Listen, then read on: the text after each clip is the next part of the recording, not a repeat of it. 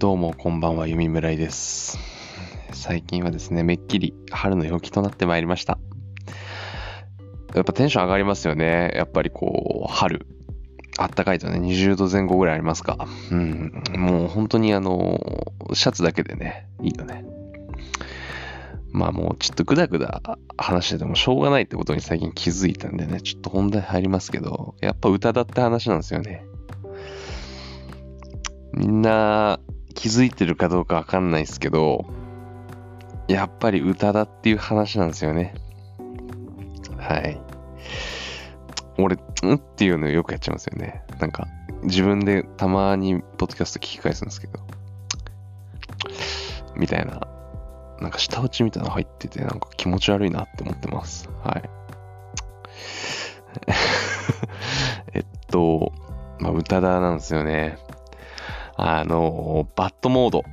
最近ですね、えっと、配信された。まあ、最近なのかな？いつ、いつなんだろう、バッドモード配信されたのわかんないですけど、もう最高ですよね。うーん。なんだろうな、この、もうまずこのジャケット？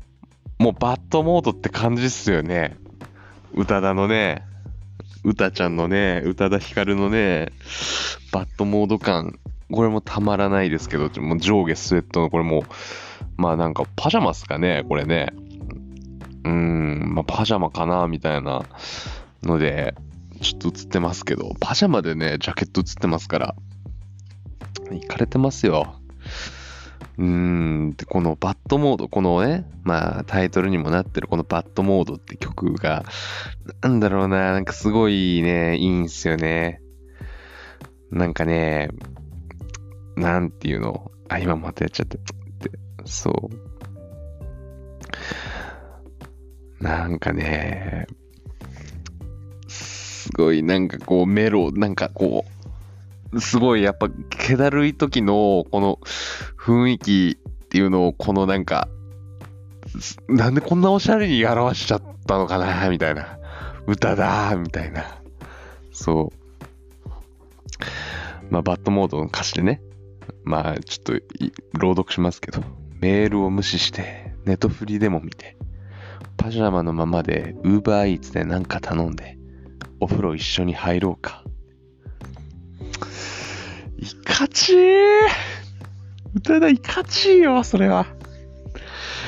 なんかさ、いいよね。なんかこの情景が浮かぶというかね、この、まあ、現代のね、この生活にもなんかネットフリっっていうこのワードだったりだとか、ウーバーイーツなんか頼んじゃったりだとか、なんかこう、現代だよね。現代にこう、なんかこうね、即してるというかな、なんていうのかな。そうそういうワード取り入れつつ、やっぱね、その結構音も、音というかその、えなんなんていうの？音楽？ん？その、まあ、その作詞もすごく素晴らしいんですけど、曲もね、曲調もすごく好きなんですよ、僕は。うん、なんかね、なんだろうな、なんか、あのーちょっと、一見、結構チャラそうな音楽に聞こえるんですよ。なんかちょっと聞くとね。そう、俺今日、あれ意外にちょろいと思ったんだけど、なんかすごいね、なんというか、俺もそんな音楽、あの、詳しくないですよ。詳しくないっていうか好きだけど、あの、なんかその、偉そうなことをこう言えるようなほど、なんか作曲とかもしないし、わかんないんですけど、なんか、なんか外しの音みたいなのがあるんですよね。なんか、よくわ、なんかなんて言ったらいいかわかんないけど、なんかすごい、その、いなんか EDM じゃないけど、なんかちょっと流行りっぽい感じの、なんか、その、ちょっとキラキラしたシンセの音だとか、なんかそういうのに、なんか一つちょっとこう抜けた感じのスネアの音みたいなのが入ってたりだとかしてて、なんか他の曲、バッドモードの曲、バッドモードじゃないですけど、なんか、なんだったっけな。なんて曲だったっけな。タイムとか、そこら辺かな。ピンクブラッドとか、気分じゃない。この気分じゃないのって曲すっごい好きだったな。今日ね、あの、ずっと、その、あの、営業で、まあ、なんていうか、外出てて、まあ、海沿いを走ってたんですよね、ずっと。で、すっごい今日天気良くって。で、なんか今日宇多田の気分だったんですよ。宇多田の気分で、宇多田ヒカル聴きながら、このね、えー、大阪市内からね、阪神高速、一番外側の阪神高速、何線っていうのかわかんないけど、あのね、伊豆佐野の方に向かって、関空の方ですね、向かって、もう海沿いバーって走っていくんですよ。あの、関、あの、はあの阪神高速ね。そう。途中でこう、すっごいでかい工場、日鉄かなわかんないけど、すっごいでかい工場とかがあって、海とかが見えて、みたいな、すっごいロケーション良くて、俺すっごい好きなんですけど、そこの高速道路。そこで宇多田ヒカル聴きながら走ってて、このバットモード聴きながら、月曜日のお昼に。なんか、もう、あ、これが、あ、エモンの正体なんだな。あ、これがエモの正体なんだって思いましたね。うん。まあ、宇多田ヒカルのバットモードは、なんか、まあ、俺、宇多田ヒカル大好きなんですよ。うん。で、あのー、まあ、ファントムは、なんか、うん、まあ、好きだったけど、なんか、忘却とか、えっと、2時間だけのロマンスとか、まあ、ちょっとなんか有名どころしかちょっと聞いてなくて、逆になんかそれ以外あんまりこうピンとこなかったんですよね。歌田でも。うん。まあ、俺の、まあ、今までのベスト歌だのアルバムはハートステーションなんですよね。うん。まあ、一番やっぱり聴いてた世代の、世代、世代というか、まあ一番ね、なんかこう、まあ小学校、小学生ぐらいの時かな、うん、多分ハートステーションね、この、あの、懐かしいね、フレーバーオブライフとかね。ありがとうとってやつね。うん。あれですよ。は、花壇じゃなくて何だったっけな。花壇か。花壇か。花壇かな？多分。うん。そうとかね。僕は熊とかね。うん、僕は熊ってやつね。うん。プリズナー・オブ・ラブ。これ何だったっけな？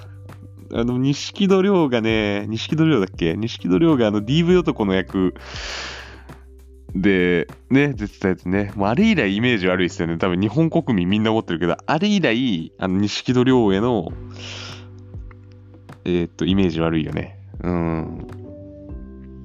そうだね。まあそう、ファーストラブとかもやっぱりそれ好きですけどね。あの、妹が生まれた年のアルバムなんですよね。そのうち、俺の家が、なんかあの、その、まあ、俺と妹がいるんですけど、その子供が生まれた日の、生まれた月年の、なんか一番こう、好きだったアルバムみたいなのを買ってあるんですよね。そう。えっと、そうなんですよね。で、妹の年が宇多田ヒカルのファーストラブなんですよね。そう。で、俺の年が、多分ね、えっ、ー、と、忘れちゃったけど、久保田敏則だっけ？久保田敏之だっけ？名前忘れた。久保田敏信敏信って読むの？これ。あの、ラララブソングね。ラララブソングだったかなあー、忘れちゃったんですけど、まあなんかそんなところですね。はい。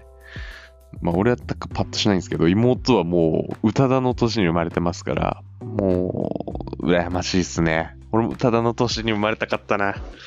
99年、ファーストラブ。うん。それか2008年、ハートステーション。それから今年、バッドモード。今年に生まれたかったなマジで。うん、今年に生まれたかった。マジ、そう思わせるぐらいバッドモード、マジでいいアルバムでしたね、本当に。うーん。いや、ちょっと久々にちょっとね、音楽聴いてちょっと食らっちゃったというか、あ最近、ちょっと最近なかった感情ですね。うん、すごく嬉しいですね。やっぱ歌田最高だなっていう、そう。なんだろうな。あぱ椎名林檎とかも好きなんだけど、なんか椎名林檎はね、なんかアルバム単位ではそうでもない印象なんですよね。うん、宇多田はね、なんかアルバムで作り上げてくるタイプなんですよね。あっていうのをなんかね、ちょっと思ってて、うん、なんだろうね、なんか、その、俺すごい洋楽が昔から好きで、そう、あの、日本ってシングルカットをして、で、そのシングル曲が後々アルバムに入れられるじゃないですか。要はなんというか、まあ、ベストアルバムみたいになりがちというか、そう。でも、アメリカって今でもそうなのかわかんないけど、アルバムがまずバンって出て、そっからシングルカットされていくんですよ。そう。アルバムに入ってる曲が、こうシングルとして後々出てくるみたいな変な売り方するんですよ。そう。なんか、だから、アルバムとして一つ作品みたいな多分意識がすごく強くって、そう日本はどちらかっていうとシングルとしてその曲として一つの作品みたいなやっぱ気持ちがあると思うんですよね。そう。だからなんか宇多田は多分ずっとそのあの人ボストン大学かなんかだっけ？なんかそなんかねアメリカで住んでたんだよねずっとね。そう。で英語ペラペラだしもうファーストラブはねもうアメリカのなんか男でしょ変な。あ あ、わかんないけど わかんないですけど、で、そんなんでしょ？うん。俺、今ちょっと舌打ちとかしちゃってたじゃないですか。で、あの、宇多田ヒカルも癖で、あの、舌打ちしますからね。ほぼ宇多田やん。ほぼ宇多田ですやん、もう。はい。っていう感じでね、まあ、もう宇多田ヒカル、やっぱり最高だなっていう、まあ話でした。はい。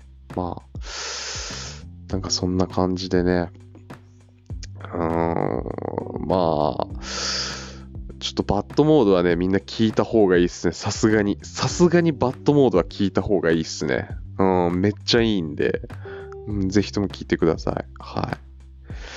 まあ、というわけでね、えー、今日はこんなところで終わりにしたいと思います。はい。それでは皆さんありがとうございました。えー、おやすみなさい。